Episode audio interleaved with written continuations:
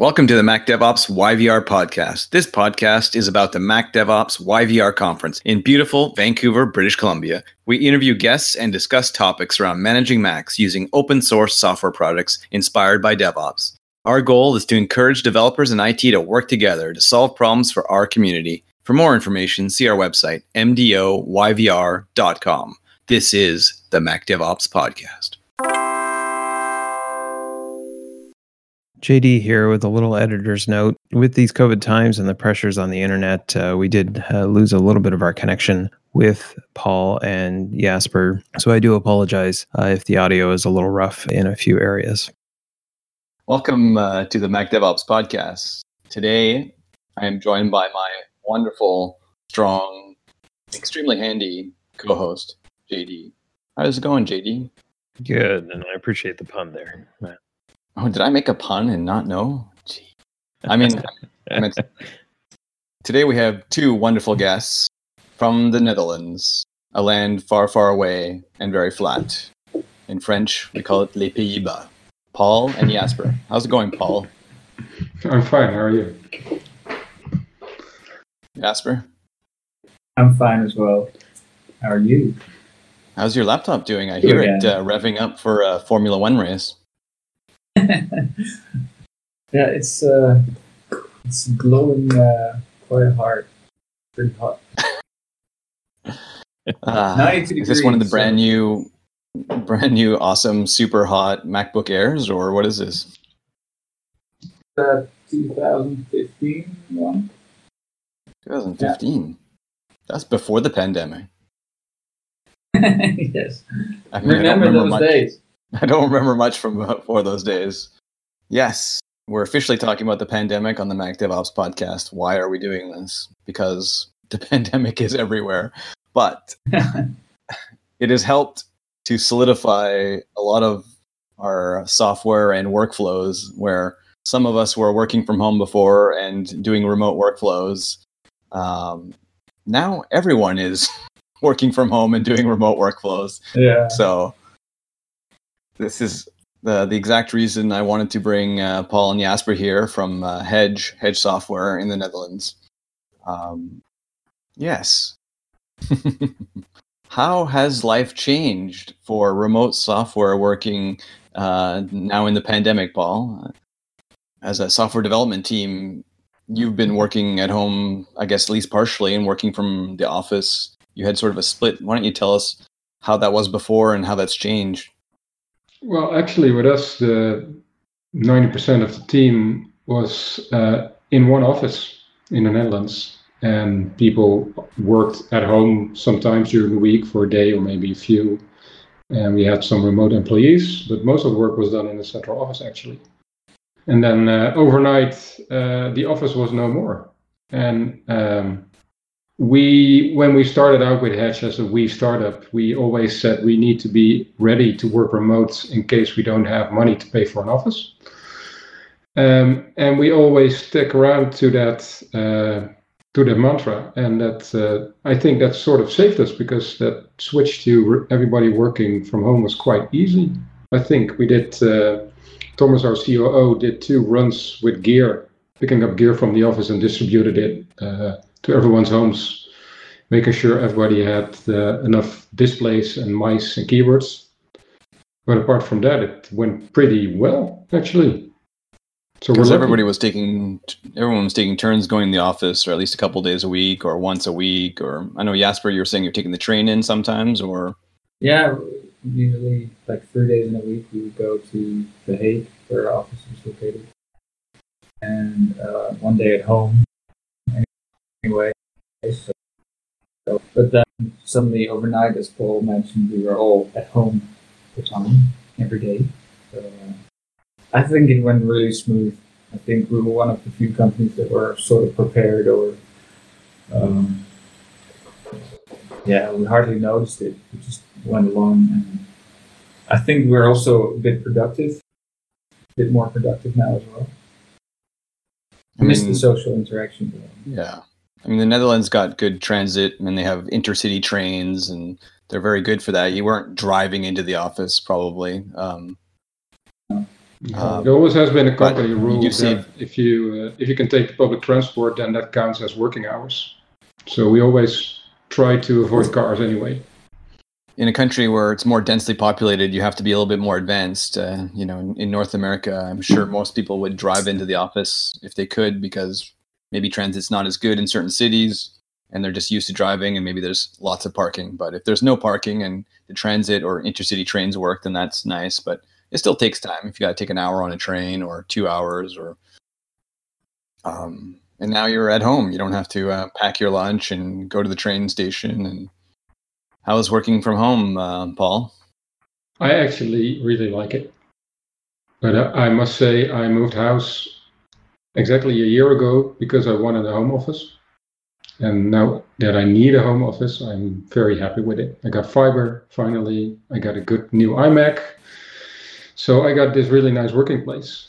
Um, but that's me, and that, I'm just lucky with that. And it's I think that, that not everybody that's working from home is this lucky or is still working in an attic that's way too hot in the summer. Yeah, uh, we don't have uh, AC over here in the Netherlands, not by standard at least. So uh, not everybody has such a good working environment that I have, I think. But most most of the team is in quite a good spot for us, so that really helps. Nice. And are you surrounded by as many kids as Jasper is, or? yeah, aren't we all? that was actually quite tough when the when the schools were closed. Yeah. That was quite a tough period. Were you? Uh, did they have remote school or? Yeah, sort of. Sort of. Depends on the, the age of the child. I know yeah. my youngest had one half an hour Zoom maybe once or twice a week, while my older child had three or four classes a day and was very very busy. So it depends on the age. Yeah. And having children around all the time is lovely. That's why we love to work at home because we love our children. But sometimes we need to spend a little bit of time with our work boring or adventurous awesome work but yes it does take a little bit of concentration. But um, i wanted to talk about how uh, before we talk about what hedge is since you're a software company, you're making software, uh, you're obviously aware of the different ways that people can work together on software, which is some of the themes that we've talked about with Mac DevOps, with trying to get IT or ops people to try and develop some of the attitudes and use some of the tools of developers, which is version control and all these other good things. So, being software developers, um, Jasper, I'll throw the question at you first. Since you joined the team, and you were working on a product that you'd started. How was it working with them and using all these tools to work together with this team? And how has that changed with the pandemic? Yeah, like I said, was, I, I was working at home for one, at least once a week. So during the pandemic, we just went along. We had a stand up every day, but then uh, using Jitsi or Slack or whatever, uh, we, we tried a couple. And um, uh, yeah, in some ways, like like I said, we were far more productive than usual, I guess, because we can focus a lot more. And um, yeah, uh, I'm pretty positive as well. Like with uh, same as Paul, I I could get used to this. Oh, yes. Oh, we did run into some snags. What kind of snags did you run into, Paul? we at the, at the same time that the lockdown came, we uh, started growing again as the as a company. So last year we were with six, and then uh, when Jasper joined, we built a team around him, and we expanded that team with backend and front end engineers uh, this spring during the lockdown. So we actually added four people, which sort of need to. We, we well we added two people that came to the office for one day on the day of the lockdown, and the day after they were hired. so um, that was we we apart from the tool set which we had pretty much working anyway for remote work we needed to get our stand-ups uh, suddenly into plus 10 territory 15 people. And then most services sort of start to crack. And then a lot of stand-up bots don't work anymore. And uh, we, we we used Slack previously, that didn't work. Then we started using Whereby, that was amazing. very well until you're beyond 12. Then that uh, stops working as well. And in the end, we fired up our own Jitsi server for it. And that's been working very well since, and that's really scalable. Um, but it, but from that moment on, the stand-ups were the only sort of face-to-face face-to-face meetings, if you will. Um, so we devised something we call a stand down, which is at the end of the day, which is a free form coffee, like what you're working on. Is anything I can help you with? It's free form chat, nothing solid. That has helped really well. And our biggest issue was that we love whiteboards. We have, I think, 20 meters of whiteboards in the office, filled to the brim with product development and product design. And uh, we uh, the day of the lockdown, we were so fortunate to just take photographs of everything.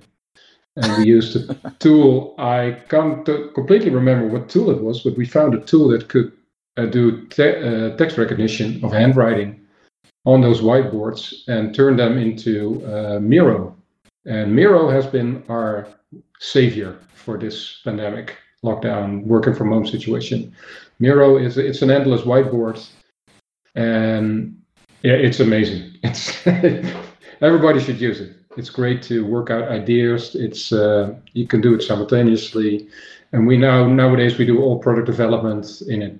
Oh, you'll have to uh, give us some links, and we'll put them in the show notes uh, so that everybody can see well those cool tools like Jitsi and um, Miro. Is it M I R O? Yeah, Miro. Yeah, exactly. Yeah. So yeah, for version control, we use Bitbucket. We have GitLab, uh, GitHub it's all Git. It doesn't really matter. Uh, Slack, Teams doesn't really matter either. But in hindsight, if we didn't have Miro, then everything would have gone a lot slower. You like to visualize with your whiteboards and draw things out, especially if you're dealing yeah. with a user interface, or we're using it for code as well, or just like how. What were you visualizing? Mostly architecture, actually, not even interfaces. Nice. Yeah, so it's mostly visualizing uh, architecture and not, not writing code or anything, but just making sure we have working flowcharts, and then the interfaces all uh, now live in Figma. So that has changed as well. Well, workflow uh, is certainly important, and it's important to visualize it. And um, with the products that Hedge is uh, making, Hedge itself, the card copy tool, and PostLab, the uh, project file sharing I've been working with my clients, which are video editors, to work on the whole workflow from card copying to editing. And uh, your tools are, are greatly implicated, but every time you deal with workflow, every time you deal with a pipeline and you want people to change how they're working, you have to test and you have to map it out and you have to make it easy. And um, so, yeah, I've been doing a lot of that. And of course, p- published a blog post to try and write down my thoughts to share with others. Um, because whenever you think you sort of figure something out, it's nice to write it down, but it's also nice to share with others to see if anybody else can can uh, benefit or have comments or criticisms or just other ideas. And of course, the a couple days after I published it, Apple released a new version of Final Cut, and you know it was, didn't destroy everything I did, but it certainly made you go, hmm, is there another way to do things? So workflow is always changing uh, ways of doing things, and you have to be open. Um, and certainly, we we tested with a lot of different apps. Um, but uh, yeah, I find blogging helps when you write down steps and trying to explain to people.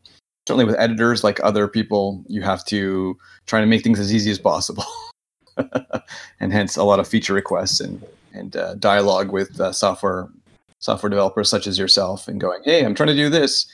What do you think? Is there a better way?" And I know everybody was like, including our good friend Felipe, was like, just wait a couple days, Matt. That's really nice what you published, but everything you do might change again after uh, you know you see something. He kept saying, I'm, I'm, making a new video. You'll see." And I'm like, "Okay." It's good to yeah. test uh, with beta software, but then you can't tell talk to too, too many people about it until it's not beta anymore. I've definitely appreciated um, your help Paul, sorry, the audio had dropped there for just a minute. You were mentioning another benefit of working from home. I was saying one of the benefits of working from home is that now I get to make smoothie breakfasts, like kale uh, smoothie and broccoli smoothie, and uh, that's really nice. Actually, much better than my regular breakfast.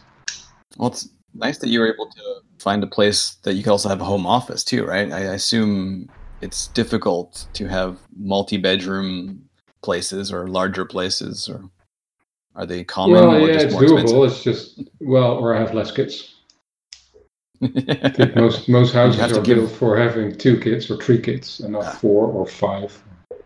You, you didn't that have helps. to give away any kids, did you? Not yet, not yet. I might in the future. Depends on how much larger, how much more gear I'm going to stash here.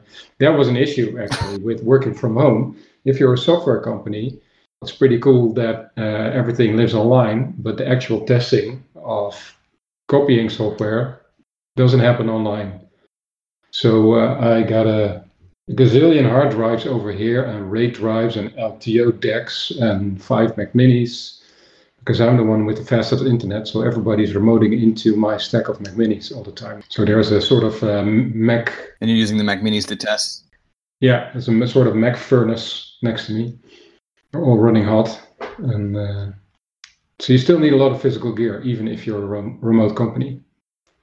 And that does pose yeah. some issues sometimes.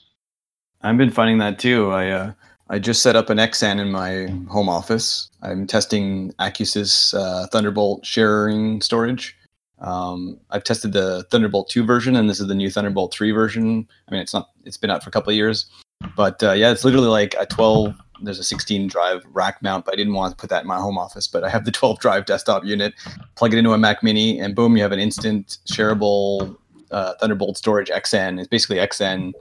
Um, so if you have a small office or a small group of people, it's really easy to connect up storage and have shareable fiber channel storage through Thunderbolt, which is amazing. But I've collected a gear, lots of gear. I've got Synology NAS, Mac Mini, RAIDs, lots of hard drives, especially with like video teams, like getting material from the field, sometimes doing the copying at home and then bringing it to the office and then using Hedge to copy it to the Xsan and then goes to LTO tape and it's a multi-step procedure now, uh, and lots of gear is needed for testing. So, why don't you tell us a little bit about uh, Hedge, the software company, or um, tell us about your company a little bit? And well, um, where should I start? At the beginning? Yeah, you were a lonely uh, audio engineer. You were on the beach yeah. and you were partying, and then you had this grand thought. well, it wasn't like that. Surprise.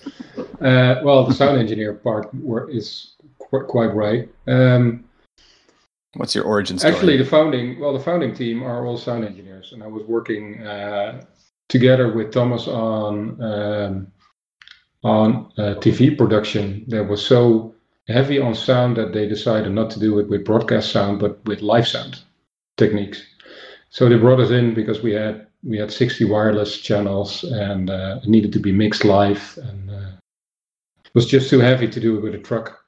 Um, and then we had it pretty much all working. And then there was this guy running along frantically with stuff in his hands, and we didn't know what it was. And it turned out to be uh, cards for 5Ds because the show was being shot on 15 uh, Canon 5Ds.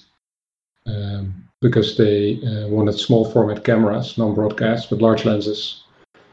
And um, but they those shoot days were 12 hours long, so there was a lot of cards that needed to be uh, wrangled.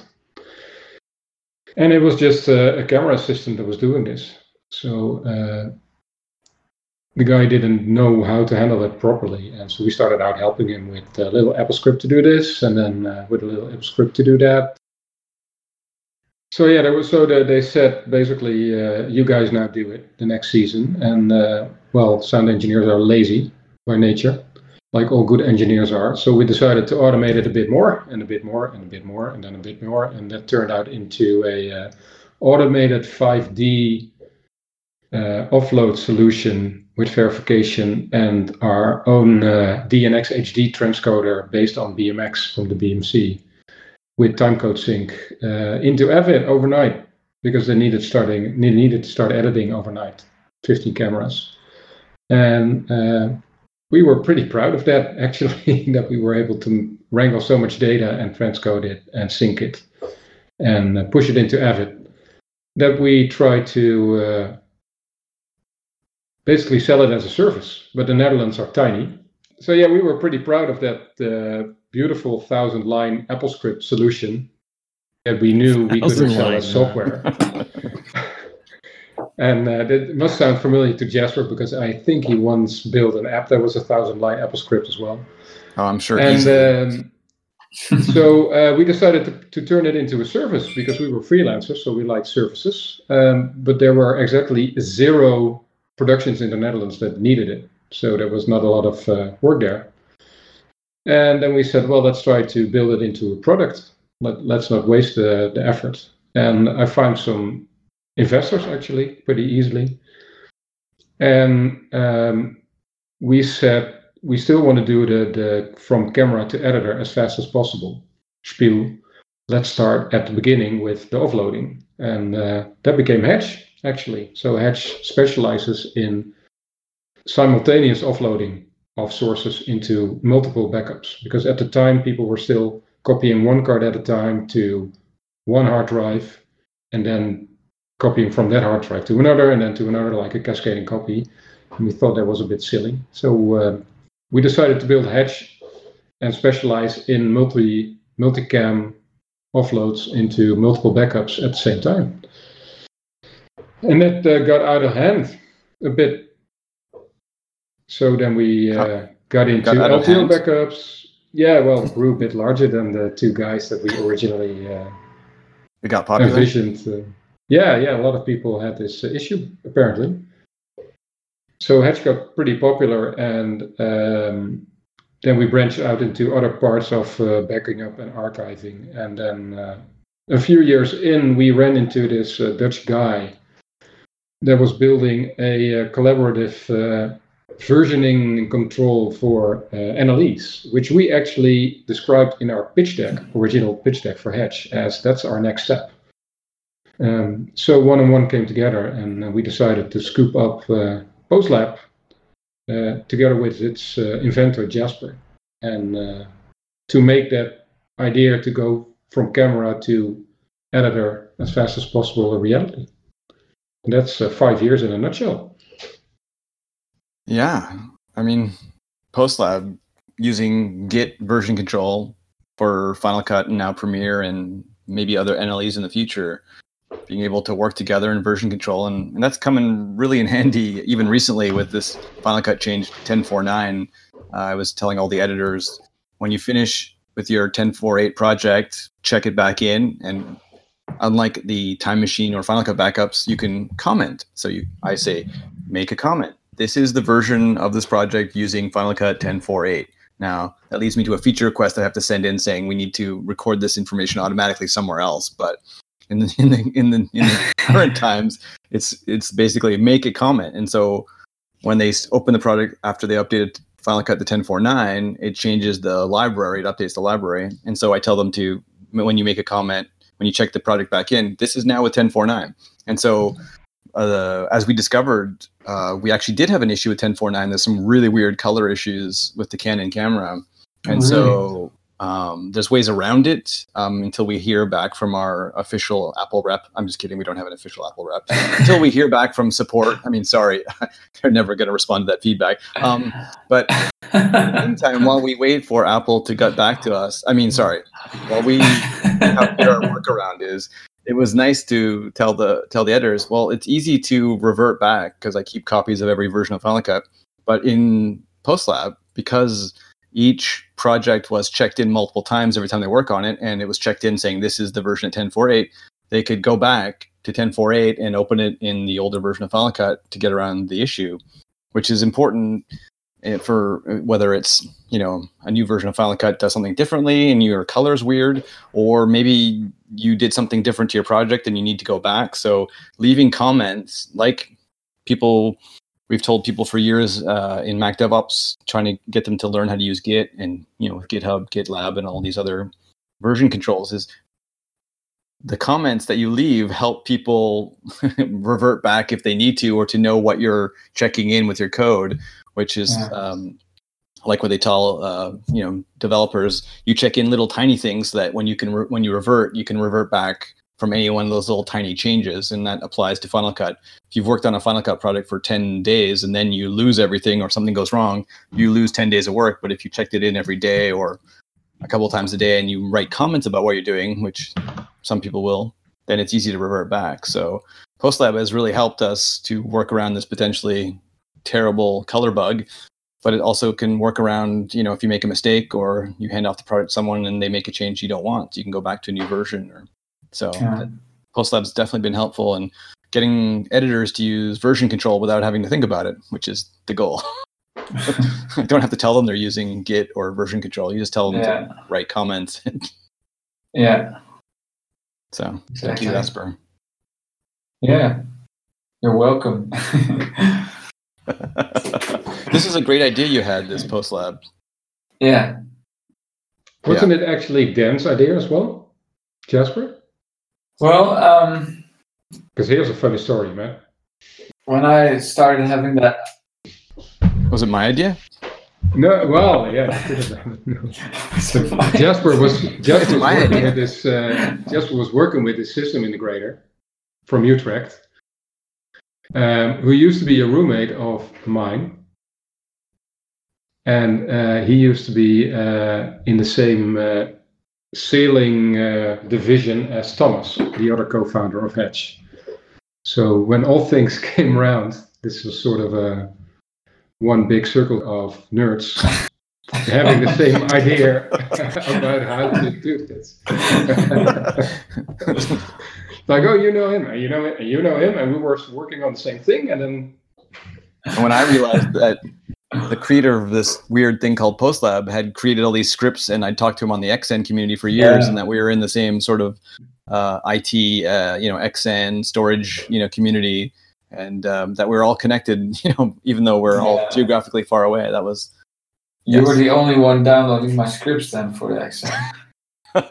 well, I, I, I, do remember talking to you about PostLab, and then I started talking about this the CV copies script where you combine CV copy and rsync, and then you're like, "Yeah, I know that script. I wrote that." And I'm like, "Oh, yeah." Well, that's embarrassing for me. I was so happy that finally somebody used it. oh man, I was using that for years because I depended my life depended on rsync and all these rsync scripts that I used to write. But CV copy with Xsan and StorNext is so much faster, so I didn't know what to do. And then you know, there's this stranger to me living far, far away that thought of really combining CV copy and uh, rsync. Uh, I just thought that was genius and yeah, I had to wait for years to uh, give you that hug, but uh, when you came to Mac DevOps, when you came to Mac DevOps last year, that was awesome. So you could tell talk to us about this story of uh, yeah. open sourcing PostLab and uh, the adventures you had with that, and then eventually how you found a home with Hedge and how open sourcing your project uh, was not as successful as you hoped. Where everybody loved the project, but they didn't exactly want to contribute code to it. Yeah, which is the story of some open source projects, right? Just yeah, know, everybody sure. sees, oh yeah, I see that problem, but yeah, um, maybe I'm not a coder, or maybe I don't want to contribute one more line to that Apple script Tower of Babel. we were when we decided to uh, to close source it again. We were actually wondering if if people were going to complain because it's not the most popular move you can make to close source something that's op- that has been open source. But we only got good reception on it. That people really understood it, and they said, "Yeah, sure," because this means now there will be contribution, at least. Yeah. Yeah, I, I think it gives Jasper a team and a company, and I mean, Jasper was, you know, thinking about, well, is he going to stop working on this project if, if no one's going to pay him to work on it? So that's a problem if you're the only one contributing code, and so having a paid job in a place that will pay you to work on a project and a team that helps you and backs you up and helps you with different parts you know of the the project whether it's actual coding or front end back end or making it into a product you know having managers yeah. and product designers and a team i mean we'll yeah. all eventually go insane if we don't talk to someone so yeah i'm glad that uh, jasper uh, found hedge uh, and that you guys were able to work together yeah me too yeah, yeah so I, knew. I knew pretty. I I did uh, did some other open source project projects along the way, and some were reasonably successful, at, at least. But I had a day job, and I had and during the night I had to do all this support stuff and you're not gonna do that for a long time.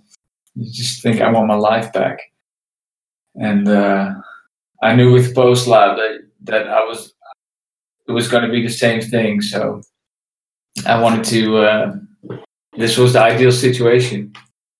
Yeah, So, to get uh, help. To yeah.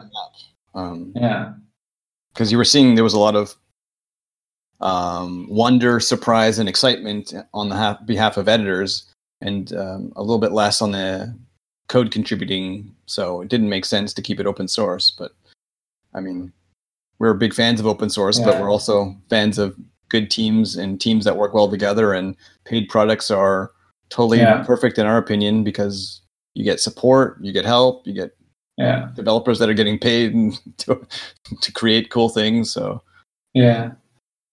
And also, it had to be open source because uh, the company I worked for was uh, uh, funded by the government. nonprofit or Yeah, non-profit indeed. And um, uh, so everything that we make is, per definition, uh, part of the community. yeah. Yeah, I can't imagine how many questions you would have or how much you'd have to support. I mean, even sometimes when I read a blog post describing something I've done, I get responses with, "Well, we we want to hire you to do this, or we want you to do this." I'm like, "No, no, I do my own. I wrote it down. You can follow the instructions or not." yeah, it's it's totally Yeah. out in the uh, you know open as uh, people can do what they want. But yeah, indeed. I mean, Yeah, I probably spend too much time on the Mac admin Slack helping people, um, and sometimes you have to dial it back and realize that you have a family and people that want your help in real life too. So you have to balance the uh, the amazing community that we have uh, and the Yeah. help that people give to others with also you know family life and yeah, yeah. Well, the help between, like, if I would help you out, we we sort of already speak the same language because we are in the same field and, and that sort of stuff. And um, but helping people out that are really new to everything, that's uh, you, you you keep repeating yourself almost. Right. That's the, the the energy drain. terminals and utilities folder. Okay, now go into the finder. yeah. Okay, now hit command spacebar, open the app. yeah. Yeah, that sort of thing. Yeah, Well, literally, not we all starting a from the same video. Yeah. Isaac made a video this week explaining how to install PostLab, which Yeah. is which is mind blowing to the people I work with and to you guys. Like, what is a DMG? But there are quite a lot of editors Yeah. that don't know how to do that. So sure, let's. I, It it, would be better if their not skills are actually in editing than understanding what a DMG is. Yeah. No, I mean it's definitely not uncommon for a lot of Windows people to move over to Mac, and I'd see DMGs, you know, disk images littered on the desktop. They'd be mounted, and the app would just run. You know, they there was no such thing as an installer or a lot of apps, but They would Yeah. just launch. They would launch it out of the dimage Mhm, mhm. and uh, ne- never move it into applications. I mean, I we had I so train my much editors. issues with that with Hedge that we uh, Hmm. actually in the end decided to before we did an installer we we, we said we're not going to do an installer just for an app bundle that's silly like have people move the app but then we build into Hedge that it needs to be run from the applications folder because we're getting so much so many Yeah. permissions issues but now we've moved on to an installer in the end it's just inevitable Yeah, I mean, you avoid that uh, issue um, if you have an installer because you can put files in place. But I mean, I train all my editors not to install anything and then let me do it, and I use it with Munki. And Munki can take an installer or a DMG. And we really hate are custom installers not using Apple's package format. If you have a custom installer that you know, I've heard Yeah. from different companies saying, "Well, we want our Yeah. user license agreement to be shown on the screen, or we want the user to click on a button, or yeah. we want Java blah blah blah." Or Or or packages that uh, ignore the correct correct version of the uh, software package. Like they Oh. always have uh, version Zero. 0.0. yeah, yeah. So frustrating. yeah, you don't know how to set uh, the version in the info p list or anywhere. you know, it's like- yeah, that, that happens occasionally. Um, Yeah. Cleaning up after bad software, but um, thanks to uh, the open, uh, the AutoPkg uh, community and software and Munki, a lot of um, recipes get created for apps. And so I created some recipes for some of the Hedge apps, and so they can just download, come into Munki, and then just get Oh, cool. updated Um, usually, you can follow a Sparkle URL or another update URL, Yeah. and there's different uh, processors. I've got to redo it for. I mean, occasionally developers such as yourself change the format of where the app update is, and so I think my hedge and postlab recipes have been broken, so I have to fix them. So uh, it's, it's better. It's quite uh, amazing what uh, what what packages can do. It's, we uh, we recently launched catalogs for Canister, our LTO archival app, and what catalogs do is basically create recreate an index of a tape as stub files and mounts it as a virtual network drive, and make it shareable on the internal network actually. And feature-wise, that was super easy to build and lightweight, and wasn't too much R&D. And then we spent well over a month on creating the installer, making it backwards compatible uh, up to 10.11. And the, the actual code that sits within the post and pre-install scripts is, I think, 10 times as large as the actual code for the feature. Just to make sure that we could, we need a, we needed bindfs, which you cannot compile uh, for someone. You need to do it in place. So you need make, but for make you need command line tools. Uh, if someone has Homebrew installed that's changing, then you need AutoPkg. so there was this whole range of dependencies that changed with every OS. That the thing became a monster to build, while the actual feature is lightweight. Yeah, trying to build an installer to support a huge range of OSs. I mean, Apple guarantees security on the latest, maybe the latest N minus one, maybe sometimes N minus two. But uh, yeah, if people are running 10.11 and 10.12, and you have to make sure you're running a version of Xcode Yeah. that can save a certain version of a package that's supported, and that's got to be uh, an Yeah. issue. And we always support up to four versions, but uh, with LTO that just doesn't work. People are on all the versions. The LTO upgrade cycles are even slower, I think, than Avid cycles. and that says something. Yeah, editors can be on very old versions of OSs because if something works, they don't want to change it. But we have to balance stability with security and pay awesome IT consultants to make sure that they balance that uh, stability and security. Right, JD? Uh, Yes, exactly, man. Pay us first. pay us, We'll fix pay your us. stuff. yes, we'll fix your stuff. We have a, a unique, deep level understanding of software and uh, yes, client happiness. At least I, I know the damage you can cause with the damage. Yes. Any uh, comments, Jasper? Where, what's the future Regarding regarding software development, working from home? Are we going to be uh, here for years? Can you predict? Are you are you happy at home, surrounded by your children? Yeah, I am. Um, I think uh, what I hear a lot of friends say as well that a lot of people thought that they weren't productive at all, but a couple of months in, that people are starting to adapt and uh, they actually come to the conclusion, hey, this works as well. Not for everything, but it isn't that bad as people used to think. So I think it's uh, some things like, for example, Zoom meetings or uh, uh, video conference calls. I think that will stay. I even noticed that with my own. Uh, uh, well, at church, I had a, a meeting and, and people wanted to meet up in person. I said, "Ah, this, this is such a small thing. Let's just do a video conference call. It saves me traveling." And everybody agreed because uh, why not? So Mhm. people are all used to that now, and um, even with support, I noticed that that's pretty easy when you, when you have a support call. Like, uh, do you have Zoom? Yeah, sure. Okay, let's uh, hop on a call.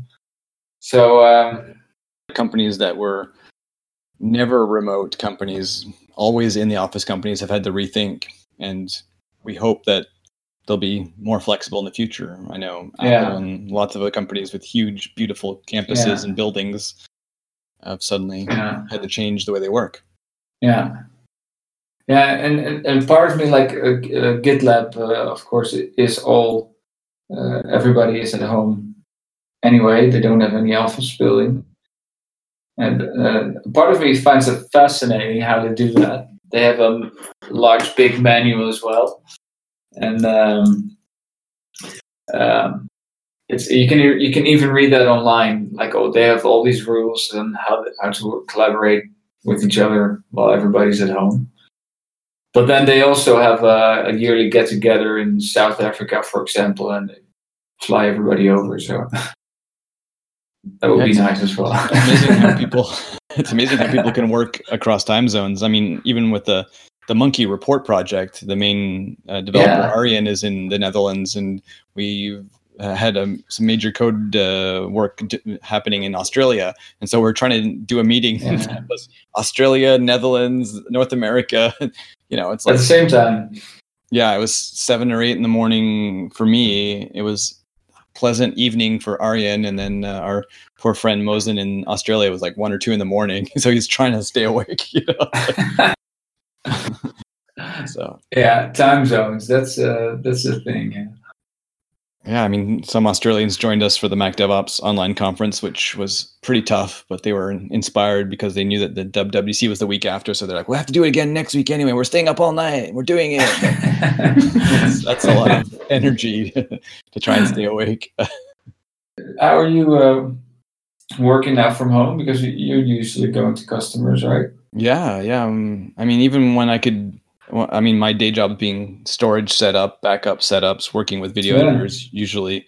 Um, yeah, I mean, the number one is being on site with their equipment, um, certainly for the initial setup. But I mean, even when I could do almost everything remotely, and I would usually do it after the kids went to bed, you know, I'd go on. My normal day used to be just go on site, visit, say hi, and then mm-hmm. go away, and get the kids, you know, and do the kid stuff. And then at night, check on backups, make sure all the servers are updated or whatever they need to do.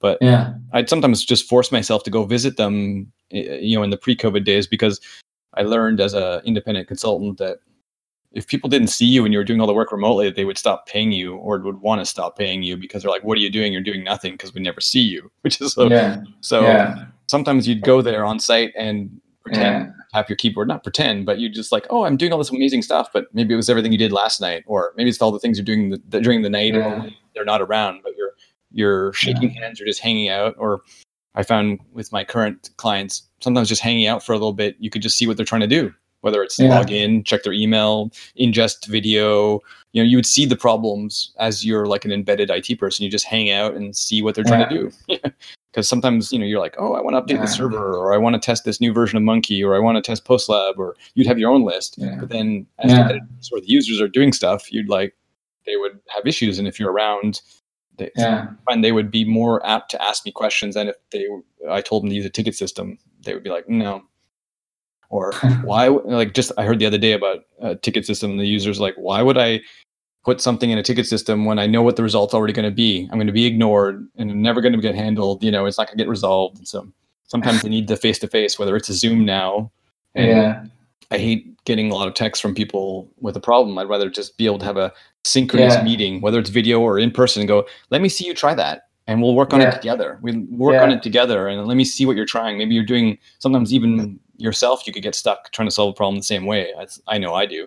I've tried it 12 times this way and it still doesn't work. Maybe I need another human to tell me why doing it the same way 12 times is not working. and that's why we need to have our team or friends, colleagues, you know, other people you know, yeah. Felipe has been very helpful because sometimes when you're embedded, you lose sight. so you have to yeah. call another friend, or I'd be like, "Hey, JD, I'm trying to do something. I need your, you know, input. You know, because you're a yeah. an extra pair of eyes that's not, you know, been stuck trying to do the same thing twelve times." But you said that uh, you used to go there and make sure that people knew that you were doing stuff as well, whether it yes. was at night. Do you feel yes. that now with uh, the whole COVID situation, people um, find it more obvious that you were working, or no? I had feel, a couple companies like going, nope, goodbye. It's like oh. you're not here. Why should we pay you? Okay. So some people are like that, and other people are like, oh, you know, you can just help us. We're not going to pay you because you're not showing up on site. You're not actually doing real work. I'm like, you mean me figuring out how to do that thing for you and make everything all work and then make sure that things are working? Like, hmm, oh wow! So that's and, and that uh, and that was still is is it still going on? Like they think that way, or some people? I mean, it's also sometimes times are tougher for some people where contracts and clients that have Yeah, lost sure. their clients or lost projects or if people are trying to you know tighten up the belts and survive this hard time it's not always easy Yeah. um, so the remote person at work who's helping them fix things is not always it's not a not a tangible good sometimes in some ways. I mean i don't know.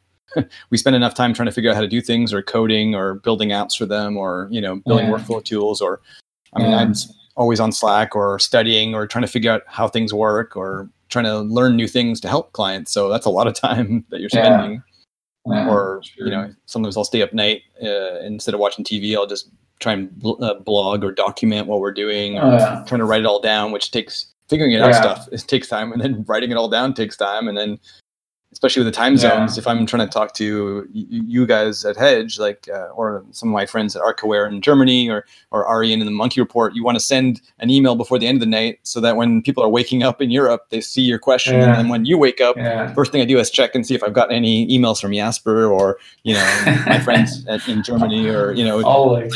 have the Europeans been working on our problems while we've been sleeping? I try to remember to send in like error reports or uh, you know uh, emails um, before I go to bed because then you guys wake up and get all these emails that you've been Yeah. up while you're sleeping. Yeah, that yeah. I I I find that something with working at home. You gotta over communicate stuff that you're doing. Mm. That uh, uh, as well as to your customers. That it's it's a, it's a good habit anyway. But now you really need to. Okay, guys, I'm working on this one. And, uh, picking this one up right now. Mhm. Um, yeah, you you work with the people that respect you and trust you and give you some leeway and have confidence in you. Uh, throughout your life, you'll also work with other people that maybe don't know you as well, and maybe don't trust you as much. So that takes more negotiation. But as I've gone through the years, I've worked with you know more people that are you know that there's not a trust problem or a confidence problem, and that sweeps that away, and you can just get to work. So yeah, um, yeah, yeah. True. I, Yeah. I'm lucky to work with some people that trust me and have confidence in me, and I can solve cool, interesting problems with the help of Hedge and you guys and all of my friends in the universe, uh, in the software universe. and, you know, helping people is what we do, and it's it, it's a it's a great feeling when you can help your clients, people that are yeah. trying to get a job done, whether it's make a movie or write software or whatever. And Yeah. So actually, with with the latest release of Final Cut and PostLab, now with Drive and stuff included, we actually gave you a lot of extra work, so you could help and implement that to your uh, customers. Yeah, Yeah, no, the, the PostLab Drive, uh, incorpor- uh, being, having a little super awesome turbocharged uh, cloud drive uh, for the editors has been super helpful. Um, uh, and PostLab has just been super amazing. There was some um, pushback on it initially because anything with workflow, and I spent years, you know, building asset management, media asset management systems, and that changes workflow, and people really sometimes hate that. Um, Yeah. PostLab because it doesn't manage your media, it just manages your projects is, is a bit easier. But there still was some pushback. What do you mean I have to open this app and then open that app? Um, Yeah. but with the, everybody going remote, that sort of Where is my project file? It's basically it's just everything's in PostLab now, and then and it's super easy to put stuff on PostLab Yeah. Drive, and uh, the new bookmarks feature where people can uh, you can have a little uh, you can even have someone upload stuff to your PostLab Drive is super helpful, and yeah, the editors find it very useful, and especially with this issue with Final Cut, and they're like, oh, is there an issue with the new version? Can we revert back? And I'm like, yeah, it's super easy Yeah. with PostLab to revert back, and um, Yeah. I mean, I think with uh, with the whole COVID situation, and obviously uh, build, uh, building Drive and implementing that in, in the app is it's an awesome feature. But with the whole COVID situation, we, we also know, yeah, we, we knew that this is going to help so many people. Can we, can we step back and, and talk about what actually Hedge is and what, what you guys do? I'll give you a summary. Hedge is what we talked about before. It's that uh, multiple backups app. So multiple sources into multiple backups at the same time, all verified, and then some nifty features on top that make it really easy for uh, media management for uh, media professionals. So we look for duplicates. There's an iOS companion app that gives you status updates. Uh, there's renaming in there. There's filtering in there. So depending on, for instance, if you're offloading a, a, red camera card, you want to have the full card. If you're offloading a Sony card, you might want to just have the clips and not the whole useless folder structure that sits on top of it. So it's a, it's a backup app that specializes in media, if you will. And then PostLab is project management, I would say, for uh, NLEs. And right now, just for Final Cut Pro and Premiere. It has version control, so you get versions of your uh, NLE projects. And on top of that, we build a whole bunch of features like tasks and status uh, updates. And we last week we released in tandem with the new Final Cut Pro release, we launched uh, a cloud storage for it, which is called PostLab Drive. And instead of regular cloud storage, which is file based, PostLab Drive is a SAN in the cloud. So we put multiple SANs in the cloud uh, all over the world, and the one uh, so you're close to it. And the initiator, to talk in uh, lingo, the initiator lives on your computer inside PostLab. You get the full index of your cloud drive, um, and as soon as you start playing back any media reference on Drive in your NLE, it streams it in in blocks. So you don't need to download all the media and keep a local copy and need to relink stuff because PostLab handles all that relinking for you. And we built some top stuff on top of that again. So on top of Drive, we learned a lot of people are having issues with Dropbox and Google Drive that if they want customers to send them data, they need to create accounts for them and need to pay for them as well. Or if they share data across accounts, then everybody gets billed for it while it's only stored in one place. So we decided to build on top of Drive a feature called Drive Through, which makes it super easy to have customers upload data into your Drive with just a link. It's kind of like WeTransfer, but then straight into a folder that you already designate. So if you have a graphics folder for certain production dedicated, you just send a link off to the graphics person, and everything they put in there automatically lands in the right spot where you expect it. So there's no media management to do anymore. And that's the big thing that we launched last week. And Matt's been using it for six months already, I think, because Matt's been one of the uh, beta customers for it. So we had we test driven it for six months with some larger customers, and uh, one of Matt's customers used that. Yeah, yeah, it's been awesome. It's been really helpful for defining workflows in these uh, remote, distributed COVID times where everybody's remote. Um, really appreciate it, uh, yeah. the work you've put into the software to help teams. So, have you guys seen an uptick now with with more distributed workforce and and work from home uh, in in adoption of of Hedge? Yeah, well, not not as much with Hedge itself because Hedge is mostly used on on set or on location and then back in studio. Okay. Of course, there weren't any productions going on.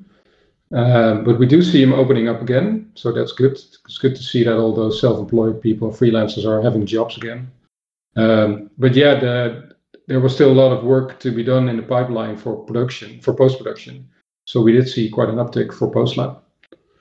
Um, that's why we launched uh, Premiere support this spring, like just before the lockdown, when things were sort of already becoming clear that something was going to happen, we uh, implemented Premiere because so many editors are using Premiere. And um, and as soon as we did that, the requests started coming in from for it's cool that you can support these NLEs, but we still need to shuttle media. We need to send drives out. Can we? Can't you guys come up with a solution for that? So that's what became Drive. Nice. Yeah. Yeah, I mean, my clients are starting to do shoots, so basically they're using they're flying somewhere doing interviews and then they're using hedge when they get back in the hotel to copy all the camera cards to drives multiple drives and then they'll shuttle the drives to the office when they get back there eventually or to me and i'll tr- copy them with hedge to the Xsan so it makes multiple copies to multiple places multiple destinations for PostLab, we can make the proxies, which is like the tiny versions of the full full size originals. We can make tiny versions, the proxies, and put them in PostLab Drive, and then connect it all up in Final Cut or Premiere if you were using Premiere. and that's really been helpful because then you can take the originals which you have now multiple copies of you can make tiny proxies tiny versions put them in the drive so like one shoot yeah. we had 600 gigs on this one shoot and it was like a 37 gig upload only to pro- to the postlab drive so it was really nice that you can have that and the editors can work on these 4k versions but they're only 30 gigs. Like it's just it was super nice. Like if you have a slow connection yeah. or 30 gigs is faster than 600 gigs to upload no matter what your connection. But also the, the main benefit over this uh, over a dropbox or google drive is that you don't need to download all those uh, 37 gigs before you can start editing. And uh, because you only cache what you need and um, I think that's uh, that's uh, the the game changer here because you don't need to um, send over uh, hard drives anymore. You don't need to wait before everything has been downloaded. Just start editing, and uh, you only uh, fill up the your disk space what you need. Yeah, the cache. Yeah. Um, I mean, it's awesome that all the and all these things like the PostLab drive, PostLab, and the cache have been amazing. But every time you change your workflow, you have to help your users, your editors change their workflow too. And that's been like yeah. the education side, right? So um, yeah. telling users that you only need to download what you what you need. You don't need to grab all those files, download them all, and then reconnect and then work. It's all you know, just yeah. use what you need. And also having to tell them tell the users make sure your cache is pointing to a really fast drive like an ssd or maybe your internal drive is really fast and then you can just work off your cache and just trying yeah. to explain to people that in, in, you know these new workflows new ways um, that's that's where you know that's been my job is trying to figure out a how things work and then b how to communicate them to other people i mean as well as testing yeah. them taking their feedback and then changing and improving workflows and you know finding out from from someone like a, a, team like yourself going, okay, what are the features? How do they work? You know, here's how the users are trying to use them, and yeah, it's it's endless, right? You're always working. You're yeah, always learning. Paul Jasper, how do we find you on the interwebs? Yeah, our website is uh, hedge.video. Hedge.video. Yeah. Excellent. At hedged for video for Twitter. We're pretty uh, active there as well. So if you have any questions, shoot us a DM. Excellent. Awesome. Well, thank you so much for your time. We appreciate you spending a bit of time with us. It's always worthwhile. Yeah. Thank you guys. Thanks for having us. Always love talking Pleasure. guys. Yeah. Thank you to our Mac DevOps YVR 2020 sponsors. Our sponsors for Mac DevOps YVR, the conference 2020. Mac Stadium, our platinum sponsor. Thank you so much for helping us out. Sauce Labs, our gold sponsor, Simple MDM, our silver sponsor, and Addigy, our bronze sponsor, as well as Elastic, our community sponsor. Thank you so much. Uh, we couldn't do it without you, and uh, we appreciate it. Thank you so much. Thank you for joining us today for the Mac DevOps podcast. Thank you to our guests, and thank you to our co hosts. Today's episode was edited by JD Strong. Please like and share this podcast on your favorite podcast service.